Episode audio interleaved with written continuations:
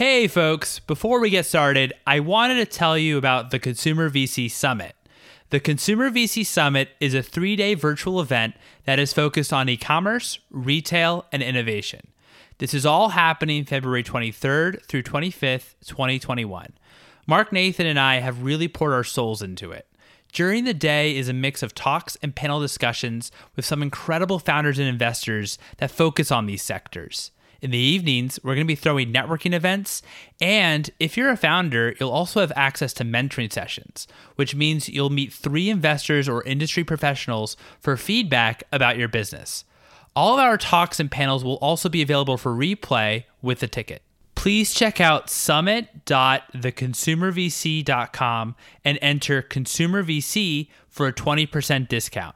This is also located in the show notes. We look forward to seeing you there.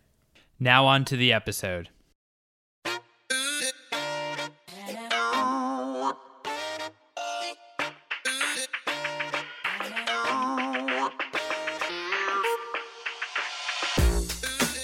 Hello, and welcome to the Consumer VC. I am your host, Mike Gelb, and on this show, we talk about the wonderful world of venture capital, primarily focusing on investing and building consumer technology and physical good related businesses. If you are a founder currently building a consumer facing business, I also run a private newsletter where I share a bit of deal flow with folks in my network. Feel free to apply to be featured at consumervc.com slash startup. My guest today is Samara Hernandez, founder of Chingona Ventures. Samara invests at the pre seed and seed stages on industries that are massively changing and founders whose backgrounds are uniquely positioned to create businesses in growth markets that are often overlooked. We discuss what she means by overlooked opportunities, some of the differences when investing in consumer versus enterprise, and the city of Chicago. Without further ado, here's Samara.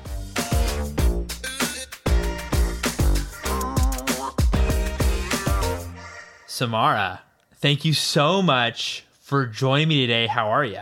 I am doing really great. How are you? I'm doing well, thanks. Doing really well. So, I want to start at the very beginning. What was your initial attraction to finance?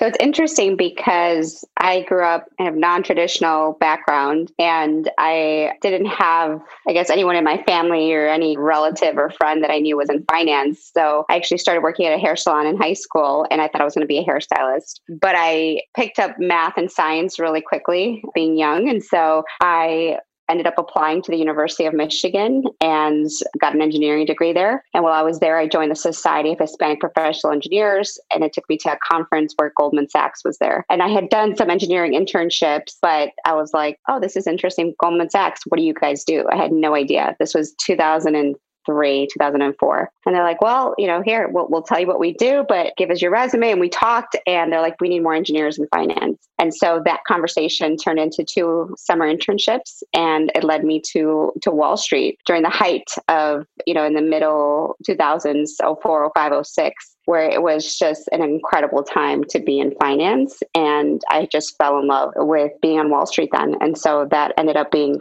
you know, 10 years at Goldman Sachs and then now in, in finance and venture capital. That's amazing. That's a really amazing story. And that's cool how I guess your initial attraction was just being at a very young age, being really fast and very good at math and science and your initial attraction there, and then going all the way to working at Goldman Sachs and of course founding your own venture fund. What I guess was your attraction to the private markets? Yeah, so I spent, you know, nearly a decade in the public markets and it was exciting. It was it was crazy. I mean, it was 07, 08 when I first joined Goldman Sachs. So it was the beginning of the last financial crisis and I saw a lot of things collapse. I saw a lot of things that had never happened in the space happen. And so it was an interesting time to be there, being in sales, going from an engineering background to a sales you know, role. It was very different. But I left to go to get my MBA at Northwestern. And there is where I was like, okay, I want to stay in finance. I just don't know what I want to do. And that's why I took a class on venture capital called VC Lab, where you apply for, and if you get a job in venture or or at an angel group, you go and intern for a quarter. And I was able to do that. And I got a job in early stage investing. And I just absolutely fell in love with it. It's just, it was a very, very different thing. You, you depending on what stage, you don't have any product. You might be pre product, pre revenue. You might just have a team and a dream. You have to analyze the market size in a very different way and you have to go off of very little. And for me, that was just a very different thing coming from an engineering background and from a finance background where that's all you analyze, right? And so it was just an exciting thing for me to be able to be a small part of someone's passion to change the world and them believing in me and and and partnering with me to, to help them you know provide them the capital and other kind of value added services and value added things to, to be able to join in them on their journey. So that that's what got me exposed to early stage venture investing in the private markets no, that's cool. That's really neat. I guess going from like maybe like doing, you know, heavy Excel data sets every day to going and actually meeting with founders, learning about what the insight was that led them to do the unthinkable and start a business. So talk to me a little bit about how Chingona Ventures came together initially, and as well as I think I know we talked about this as well, but your mission with your venture fund. Yeah. So shortly after I graduated from Northwestern, I joined a local VC fund here and we did anything from seed to growth. And I, as you can imagine, saw the types of founders, the types of business models, the types of industries that were getting funded. And this was back in 2014. So this is before a lot of the Me Too movement. This is before a lot of the, the recent events that happened, you know, kind of focusing on diversity and specific racial diversity in tech. So there was one, a lot of opportunity I saw in one going earlier where not everyone has a friends and family check to write to, to help you get your business started, especially in ecosystems that were not as mature as San Francisco. Two, go into industries that weren't traditionally funded or that were growing but often overlooked. And then third, go with founders that didn't fit this traditional mold right? This traditional kind of Valley, Stanford, big tech companies, or if they were, you know, helping to bring on people around the table, whether it's investors or, or team members, they could bring a different perspective to the company. So I saw those big that big opportunity about two years ago, and I went off to create an angel group, and I found my now LP who was like, "Hey, I'm looking to fund a fund like this," and so we got the the fund together. I launched Chingona Ventures last year, which, by the way, Chingona means badass woman in Spanish, and from Mexico in particular, and I'm investing in badass founders. And so that's why I named my fund that. But it was launched last year and I've made about 15 investments so far in pre seed and seed stage. And so, yeah, I'm excited about it. That's awesome. That's really great. I believe that you're more of a, uh, uh, a generalist. Is that correct? Yes. How do I guess do you analyze and think about opportunities both on the B2B side and on the B2C and maybe qualities of a founder that you like to see or if there are different skill sets that you like to see in terms of those two broad areas? Yeah, it, we're we're generalists in nature, but we see opportunities in a couple different sectors. So we like to look at fintech, future of work, femtech, food, health and wellness, and ad tech. And our portfolio is about fifty percent B two B, fifty percent B two C. And there's stuff that we look at in both B two B and B two C, and there's stuff that we look at more on the B two C than on the B two B side. And I guess because this is called consumer VC, I could I should touch on the B two C side a little bit more. But on the consumer side, what we always look for, you know, founder, market, product, capital efficiency, kind of exits, all that in the space. The change in, on the consumer side, as you know, we've kind of seen in the, in the industry, is that a lot of consumer companies have raised a lot of money. The exits haven't been there necessarily, right? And so many of them haven't, have still yet to exit, even if they're you know unicorns or they've poured a ton into kind of the traditional paid marketing and, and we've seen a ton of that over the last few years that's not anything new so what we look for a lot of times in the on the consumer side is a lot more capital efficiency a little bit more traction early on even if they come in at the pre-seed or seed stage organic traffic coming through how they're building community how they're we call it guerrilla marketing tactics they're using so things around that are not traditional that are not paid but that get people's attention that uh, build your core loyal customers. And then we look at capital efficiency is super important to us. So how much have they raised or how much have they bootstrapped and where have they gone to at what point with that money? Because if we know that they can get to call it you know, 8 million in top line revenue with only $600,000 raised, that's indicative of the, you know, what they can do with call it $4 million raised, right? And the top line revenue there. And then also, as we think about exits, we think about okay, you know, maybe it's not a billion dollar exit, or if it's you know they get acquired for less than that, but they raise less than your traditional kind of huge amounts of funding, then that's still a big exit for us. So I think about it from that perspective on the consumer side. And then just kind of a little bit something something unique to Chingona Ventures is that I like to look at markets that are, you know, massive, growing and overlooked. And so one of the investments that we recently made into a B2C company was a company called Summa Wealth.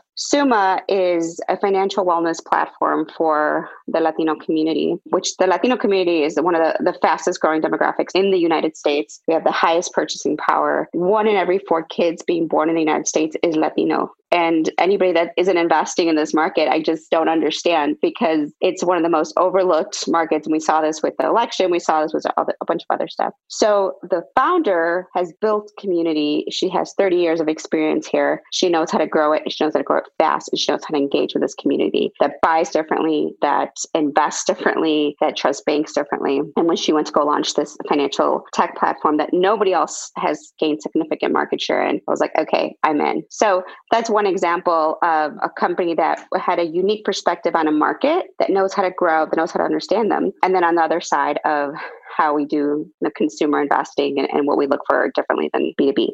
No, that's really helpful. I'm always curious for funds and folks that are generalists on some of the differences that they find within B2B to B2C, because that hopefully can be helpful to founders that are listening, just understand a little bit. And it's really interesting how consumer has to be a little bit later, or you have to see a bit more traction than B2B. It's interesting because when I spoke with uh, Anna Barber, who's the managing director of Techstars LA, and for her, it's the opposite, which I thought was interesting. For her, if it's a B2B business, it needs to be more traction for her and more validation rather than on the B2C side, she goes a little bit earlier. So this always, always like to see how investors just do it a little bit differently. What's funny, I just invested with Anna. She was one of my, I was a lead on, on Summa and she was the second check in to Summa Wealth. Oh, that's awesome. That's so, really cool. That's yeah. really cool. That's awesome. Yeah, yeah. Your investment in that company reminds me a little bit as well, talking with another person I interviewed on the show was Han Chen. He was talking about, he invested in a company called We, which is an Asian grocery online business. And and how he thought that the Asian consumer or Asian Americans that purchased Asian groceries was also a market that was overlooked very much. Yeah. And still is a massive, massive category. Huge. I just, there's one in Chicago that I'm taking a look at right now that does Indian grocery delivery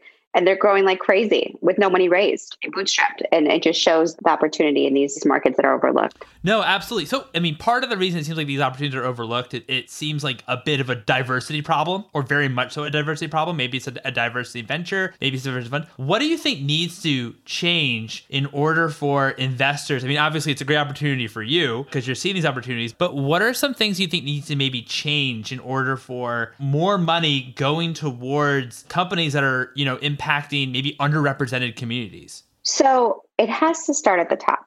I know a lot of people give VCs a lot of a hard time on, you know, the lack of diversity and in tech right? And a lot of times in VC, especially at the earlier stages, it's very referral based, it's very, you know, network based. There's a ton more bias that happens because you're investing super early and there's less data. So there is a thing there and there's been a lot of movement in bringing in more women to VC, bringing more, you know, getting more promotions, all that. But it really has to start at the top. And what is the top? That's with limited partners. And, you know, for me as a VC, if I'm making investments and many times with my network, and if I'm getting those returns and my LP doesn't really care where I get those investments, I'm not going to change my ways, right? I can still raise money, I can still raise bigger funds. And I have to be careful with this because it's not an either or. It's not like I make investments and I get great returns or I invest in diverse founders. And that's been a big, big topic of conversation, right?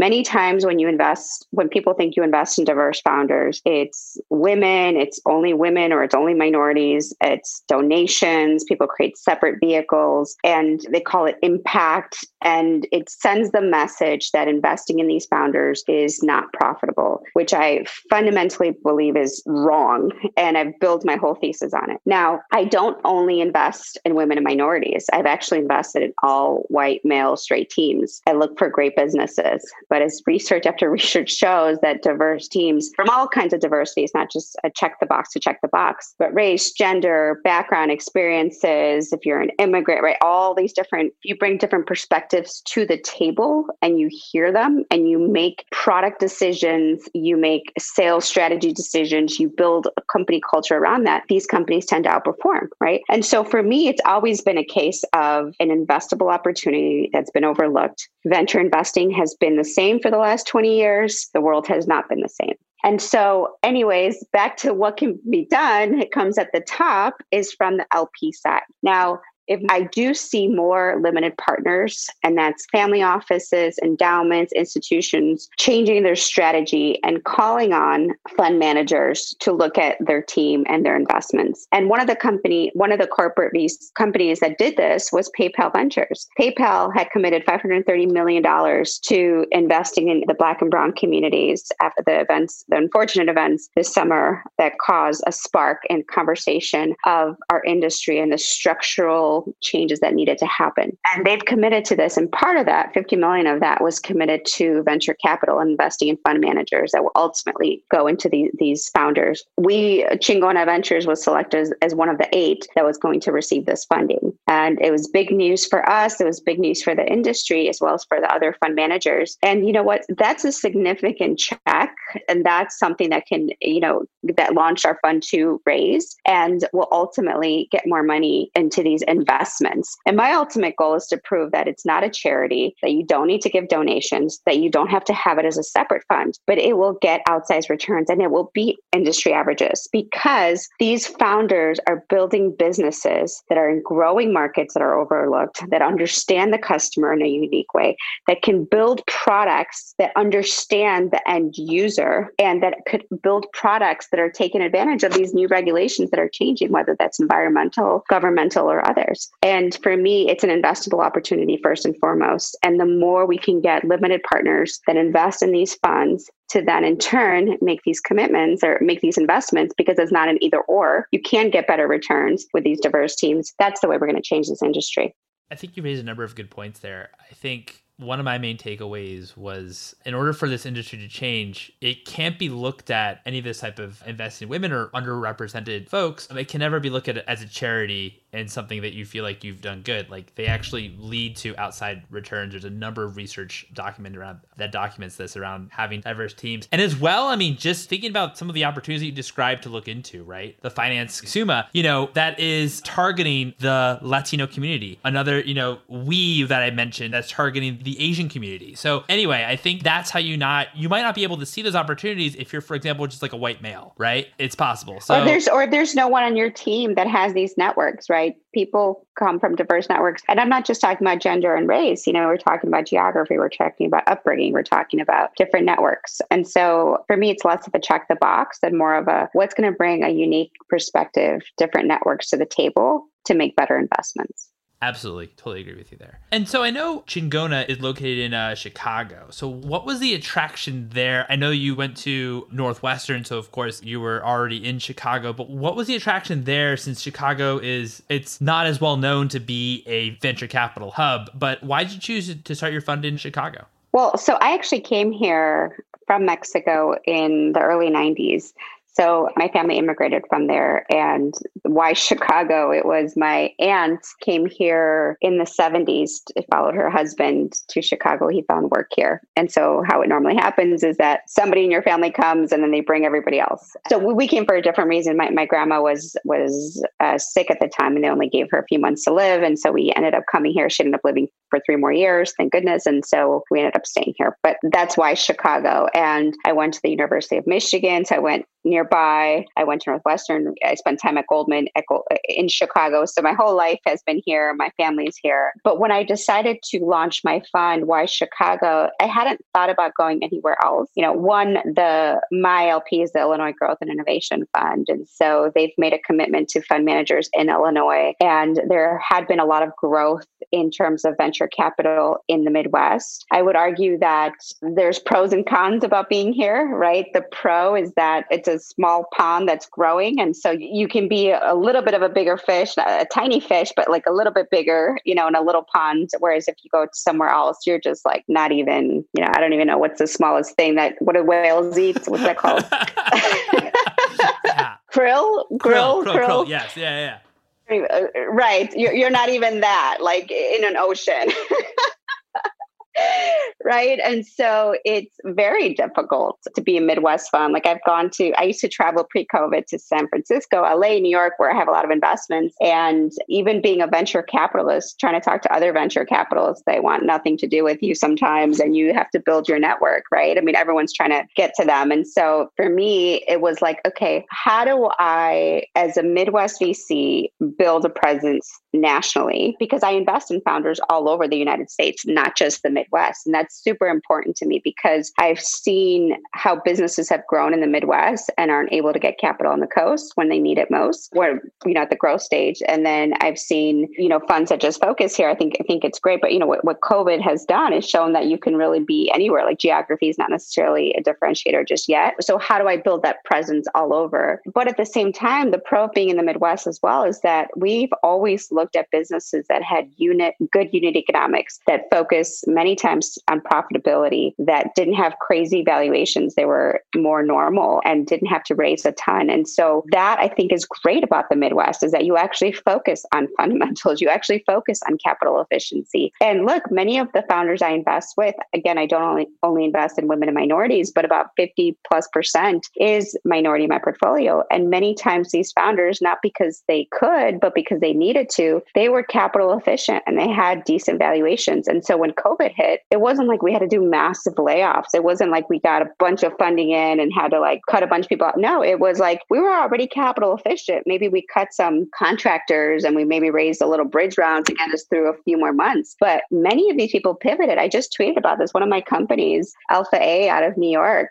they like their business got crushed. They were in the they were selling to basically hotels and the hospitality industry and they turned it around very quickly. They raised a little bit of money on, on Republic and they had their they've been having their best two quarters ever in their company history. And so there's a lot of really great things that come out of the Midwest and being here and seeing deals here. But I do believe that there's a lot of opportunity and there's a, a, new wave of investors coming in. I just texted my friend Ezra, who you I think had on here from Starting Line. He's a legend. I love that. I, he's so incredible. He was one of the first people I met in VC. He worked on the hall for me. And then also, you know, Listen Ventures, Rick Desai, and, and his partner Jeff. Like there's some newer VCs coming to market. And I really believe, you know, we're starting starting off small, but we're going to disrupt the space. And there's a lot of other VCs coming to market and more capital into these founders. So you're going to see a lot more coming out of the Midwest.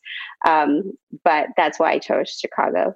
No, I love to hear it and I love to see it. And uh, yeah, Ezra is awesome. It was a really fun conversation that we had, and I'm sure you've had plenty of fun conversations with him. So, you know, what I'm always interested in is since you do invest around the United States, what have you seen, you know, these scrappy entrepreneurs, founders that are located maybe in secondary and tertiary markets do well that maybe don't have an investor network or don't come from a big market that's a big, you know, VC market per se? Yeah, well, what I always advise early on for founders that come from the non-coastal cities, I call it. So when I talk about that, I talk, I think about non-SF, non-LA, non-New York, not Boston, kind of everywhere else. And um, and I have made investments in Chicago and Boulder and Houston and Miami that were outside of the coast. When I think about that, I always think about okay, with as early as possible, even if I lead it, the deal is getting investors outside of the coast that are either pre seed or seed. And there's a lot more pre seed investors on the coast than in the Midwest. Uh, or I guess now there's a little bit more that are coming to market. But I've always co invested or tried to co invest with other pre seed investors on the coast because one, they're in the same stage. We're not competitive, right? We can't close the full round. And so there's a lot more collaboration there. And it helps people build their network outside of the coast by from these investors, bring in their network work, as well as understand what sort of metrics and what sort of things that, you know, series, series C or Series A investors are looking for outside of the Midwest. So I always advise companies to do that part of it. Now, alternatively, companies that are, are on the coast that want to build a presence here, especially in consumer, you know this better than anybody else, but like it's great to test out your product in business in the big markets. But what about the other percentage of the country, right? Test it out in a small town in Illinois. That's where you really see if you can get scale. And so companies like Tiny Organics, which you had on your show, which we were just talking about, Betsy's just an incredible uh, human being, period, CEO. And so is her partner, Sophia. But that company started in New York. They're, they, they do frozen baby food and they deliver it to your home. They came to the Midwest because they had gotten early validation in New York. And one, Betsy's from here. She wanted to move back here. But two, they really wanted to expand out here. Every other kind of baby food company was focusing on the big cities and they wanted to build out their presence here. And so they came to the Chicago and they couldn't find early kind of pre-product, pre-revenue, or they had a product, they had some revenue, but basically pre-launch, they couldn't find a lot of companies, VCs that invest in pre-launch companies. And one of my friends introduced me to her, fell in love with it. I made a, an investment before they launched and she eventually ended up moving out here. She's expanded out here. We've done events. We've done a lot of organic growth outside of the big cities. And that's, I think, attributed to a lot of her early success. So there's a lot of things that people, even on the coast, I think will benefit from bringing in investors from the Midwest, especially on the consumer side, that not only for capital, but in terms of building your presence out here and in terms of expanding your consumer base. No, that makes a ton of sense in terms of why a company that's even located on the coast, you know, should also be looking, whether it's an investor or a partnership or what have you, but or employees. Employees, exactly, right. exactly. Within like the middle, you know, a Chicago, a Cincinnati, a Detroit. Yeah, no, it makes a lot of sense. And I want to know, you know, what I always am interested by personally, investors that are generalists like yourself, like where you have, you know, 50% of your portfolio is B2B and, you know, 50% roughly is, you know, B2C. And since you also invest in food and bev, when I've chatted to investors like Will McClellan, who only focuses primarily on B2C, and he thinks about, especially on like the food and beverage side, he thinks about what he does actually when it comes to portfolio construction much more similar in terms of what you see in growth equity, in terms of maybe like a 5x or a 10x or a 15x, rather than, you know, in software, which it could be a lot more binary outcome. It could be in a 1000x or it could be zero. I'm always really interested in folks like you who manage to do both things extremely well on the software side and also on the food and beverage side. But how do you manage that portfolio since your return profile could look very different? Yeah, and maybe it comes from my time at Goldman Sachs, where we constantly talked about portfolio diversification and we talked about having a 40, 30, 20, 10 split, right? 40% in equity, 30% in fixed income, 20% in non correlated asset classes, 10% in alternatives. And when I think about portfolio construction, I think about the piece that piece of it. I mean, you have to hit home runs regardless. This is a home run business. It's not a, you know, one to two X is going to make the fund and that's when it was going to get you outsized returns. So that's why for me, when I think about a B2B investment versus a B2C investment, when I think about capital efficient, when I think about how much needs to get raised, in all these scenarios, it always comes down to the end goal of hopefully getting that, you know, huge return. And, and what does that huge return look like? Maybe it's a 100X, maybe it's a 10X, but is the market growing? Are there downstream investors? Is this company capital efficient? Can they get to profitability? Can they control their own destiny? Are acquired in the space? Like that's what I ask regardless. Now, in the food and bev space, I've actually only made one investment in food and bev, which is tiny. So the other ones have been in food tech. And I tend to do less of food and bev and more kind of tech pure tech, especially recently, I've, I've done less and less of that. There's one deal that I'm going to do now, which I am so excited about, which I can't say because we're doing final diligence, but I've been talking to this company for a year and you have to have her on if you haven't already. But I won't say the company name, but I told her she ruined any sort of consumer investments for me ever or up until this point. and the reason why is because I saw her about a year and a half ago and she if as i say all this stuff some of people in your audience might be able to like know who this person is because she's a legend i think. But um, she's in a space that hasn't gotten venture funding where you could not join any accelerator historically to be in the industry that she's in. She didn't have any investor like no vcs focus on this. She couldn't post ads on Facebook and Instagram. She got kicked off. She had to sue people like for advertisements because of the space that she's in. And she kept grinding and grinding and grinding. And when I met her, I mean, she she 60 plus gross margins, raised less than 600,000 in, in bootstrap, over, you know, close to 6 million in top line revenue. Like, what the heck? This person is just a machine. And by the way, that was like last year. She's killed those, she's gone way above those numbers already. And we're finally invested. We met a year ago. We kept, you know, in touch. And now my friend's leading the deal and we're participating. But I look at every other consumer deal that comes to the door and I'm just like, okay, they've poured money into Facebook and Instagram, or they're raising money to put into paid, or they haven't signed up their first customer yet, or you know all this other stuff. And for me, I know I know it's really really hard building a business, a consumer business. But when I think about consumer, I'm like that's a high bar for me. and I think about this person, so I think like she literally could get to hundred million plus in revenue, and you know with very little raise. And when I think about exits, that's how I think about like the less you raise, you don't have to have as big of an exit on the other side to get a really good return for for um, investors or for yourself. And so for me, I'm like, how capital efficient is somebody? And I look at that, I'm like, okay, that's a perfect example. But then she's also had acquisition offers already, which she hasn't taken, and that's nothing special in the sense. Well, it is special, but it's not special in the sense that many people can't get acquisitions offers early on. And she just turned it down and was like, nope, I'm building this business. I'm going big, and you know she, she's going to crush it. So anyways, I'm excited about it. And once we do the deal, I want you to have her on because she's incredible. I'm so curious who it is. I am so curious. Yeah, because we've had on a few women entrepreneurs mm-hmm. and anyway, very very curious to say the least. Who yes. who it actually? Give, give me a few weeks. Yeah, exactly, exactly. Please ping me in an email in a few weeks. But uh, but I'd love to have yeah. her on. That'd be that'd be amazing. That'd be amazing. So I think that like one of the themes that we certainly touch on a lot is capital efficiency. And it seemed like in venture capital we went through these last few years of kind of grow at all costs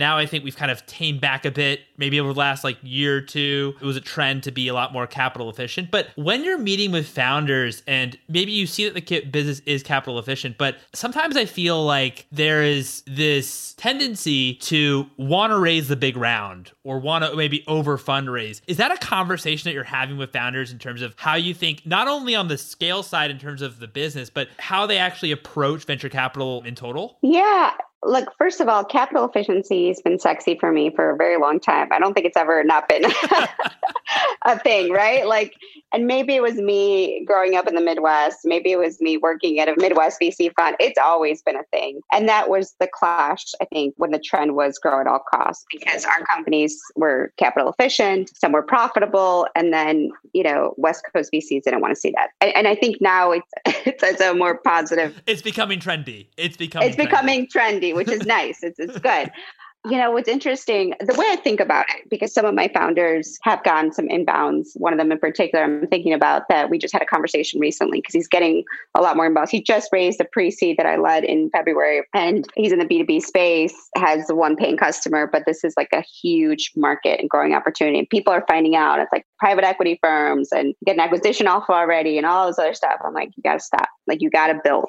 And that's a distraction I think it's good to you know entertain some of these that are strategics or for you're always fundraising right? I was in sales for 10 years you're always fundraising but it takes time away from the business. And i always say like yes you can take money now and you can raise a ton but the more money you take the more expectations you're going to have the more you're going to be pressured to do maybe things that you may or may not be ready for or may not want to do. And the more validation and proof points you have and even the closer you are to revenue or or, or paying customers, the more control you'll have over who you choose and you control over your own destiny. So, and not everybody has that luxury to be in that position. So, first of all, if you're in a, that position, that's great right? That's great validation. But I always, from the beginning, 100% focus on like, what does their model look like? How are they thinking about the business? What are the revenue drivers? When are we getting, when are you running out of cash? How are you thinking about when, when you get to profitability? Can you turn on the funnel, keep, you know, off the funnel in terms of like where you spend the money? And one of the best examples of somebody doing this really well was a company, Career Karma. They're an ed tech company. The CEO, Ruben Harris, is like just a machine. He's incredible, which you should also have on your show because he's got an amazing story.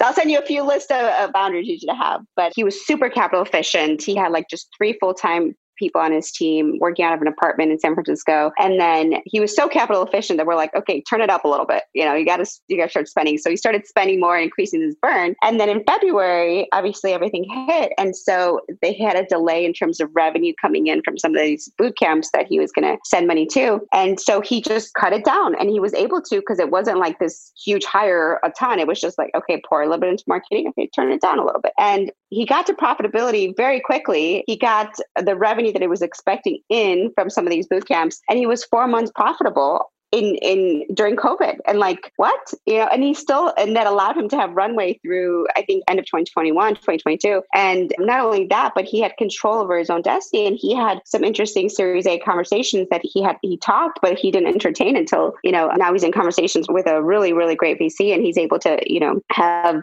better negotiating power better control over timing who he takes the term sheet from. And that investment is going to take his business to the next level right? And so when I think about capital efficiency I think think about again not everyone has the luxury of this scenario but ruben even being in san francisco had he had amazing investors around him. He has an amazing network eh, but he focused on his customers. He focused on getting revenue in. He focused on solving one key problem very very well for a customer. And with that he was able to raise but he didn't spend it all. He was capital efficient. An economic environment happened where he was forced to. turn down his spend which he did. He got to profitability and now he's in an amazing position and he has control over his own destiny in the business and he's going to grow to be an incredible business. I, am so bullish on him and his team. So when I think about this, right, it's so easy to take money from an investor. It's so easy to take these calls from people, but you really need to just be strategic and try your best to focus and, and have these conversations, but figure out how do I get to my core business? How do I get to my KPIs? How do I get my customers paying? How do I do this right? And so I can be in a better position for the next round.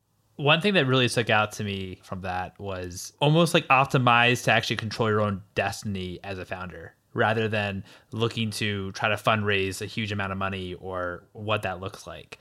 And I think that's just incredibly important when thinking about, all right, what is actually like the best thing you can do to your business? Probably it's really just focus and really focus on your customers and really trying to make your business grow. It's not only, you know, entertaining these ideas for money. And, you know, if your business is doing well, the money will always be there. It's when your business isn't doing well that you need the money the most. So anyway, it's a great piece of advice. So when you speak with founders, since you're looking at that pre-seed, very, very early stage level, is there a particular question that you think is most important to ask? Yeah, I mean, mean, at the pre seed, it's all a lot about founder market fit, right? And people throw that a lot around a lot. There's obviously the other check marks that you have to check off regardless. So, is this a space you're interested in? Is it growing? Is it competitive? What's your unique value add. But there's the big piece is the founder market fit, and it's the early validation that people actually want this. So the founder market fit is like, I love just hearing their stories of their background, right? Where did they start from? Where did they grow up? What was their upbringing like? Right? How did they get into the school they got into? Did they drop out? Did that like? And I don't. I'm not a big Ivy League you know, I think two of my portfolio companies dropped out of undergrad and not because they had a cushion because they, they had a family of immigrants, but because they found this big idea and like, you know, so I, I'm not big on that, but it's more around the grit. I like the hustle. I like the, what gets them, what's this chip on their shoulder that they have that they are to prove. Right. And so that piece of it, but also looking at how they tell their story on, on their background and their successes and their failures.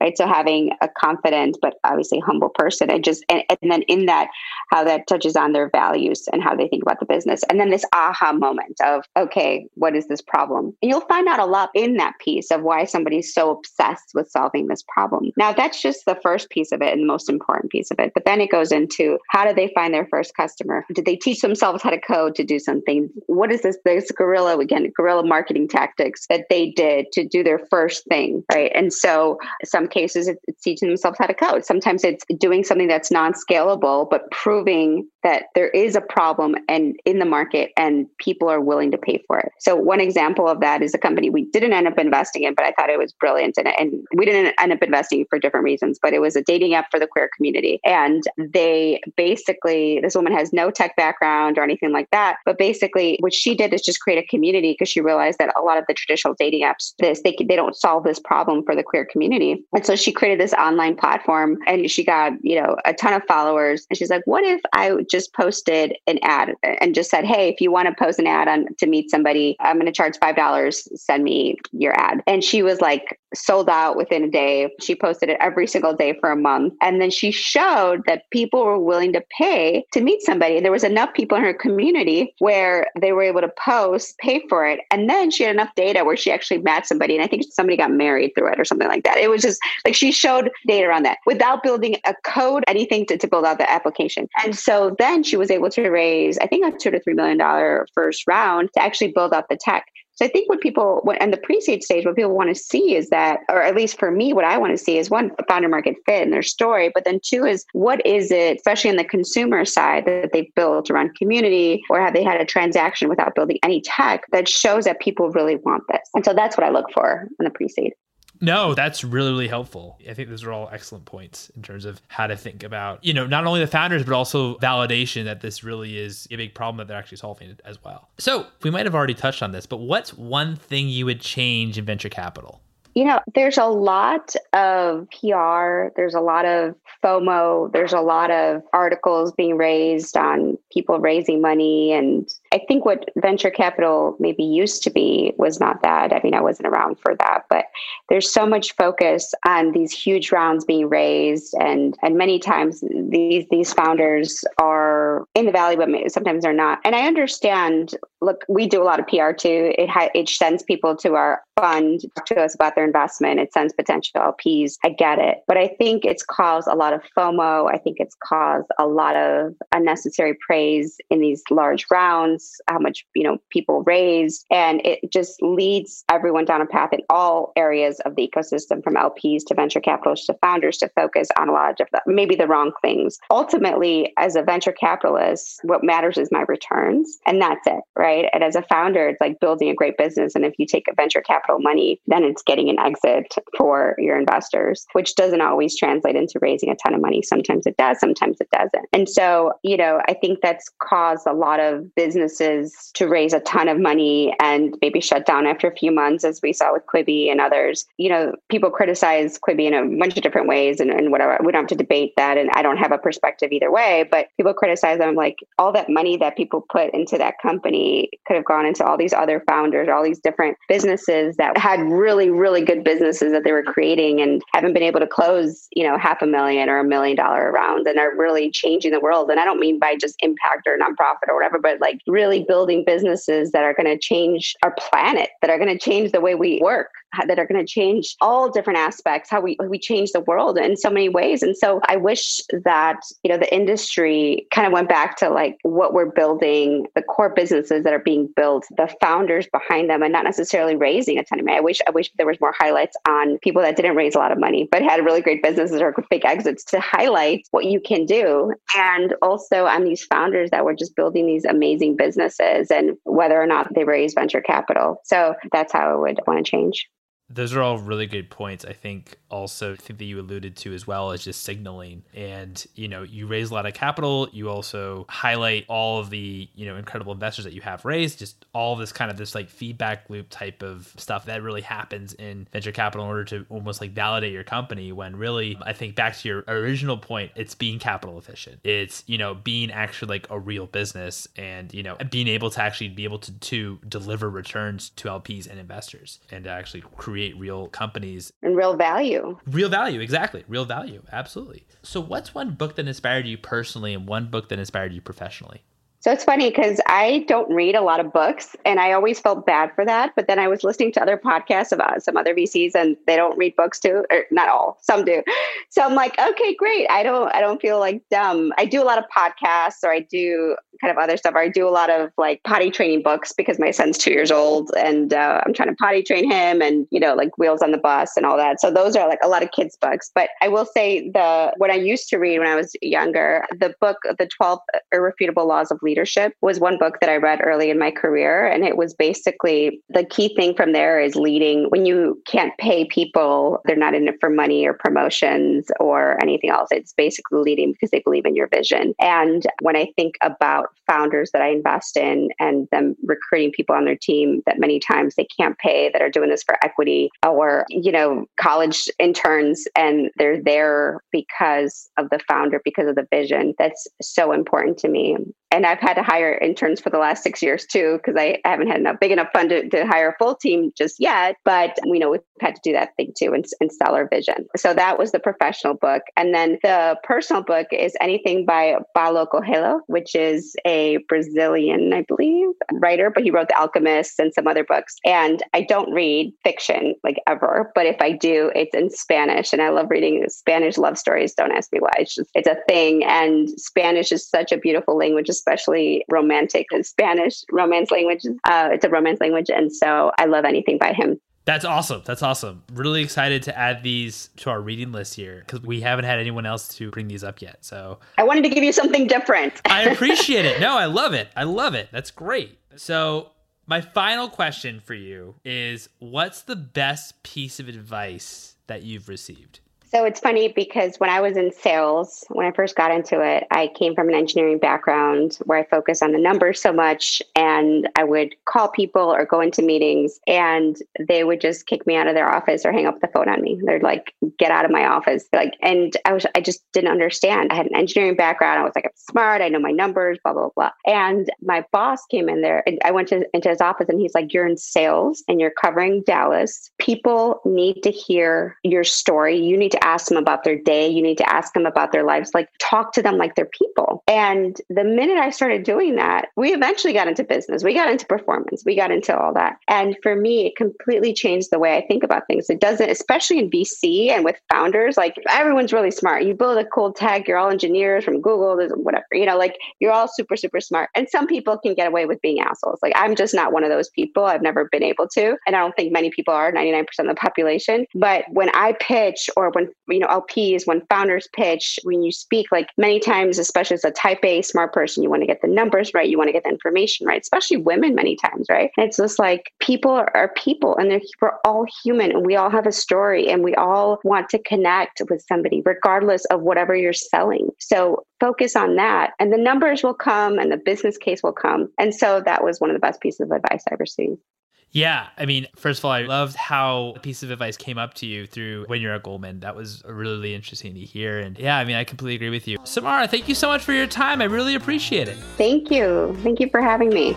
And there you have it. I really enjoyed having Samara on the show. I highly recommend following her on Twitter at Samara M. Hernandez. If you could please leave a review on the Apple Podcast app as it helps other folks find it, that would really be helpful. If you have a question you'd like to hear VCs or founders answer on the show, you can DM me and follow me on Twitter at Mike Gelb. You can also follow for episode announcements at Consumer VC. For all episodes, please visit theconsumervc.com. Thanks again for listening, folks, and please stay safe.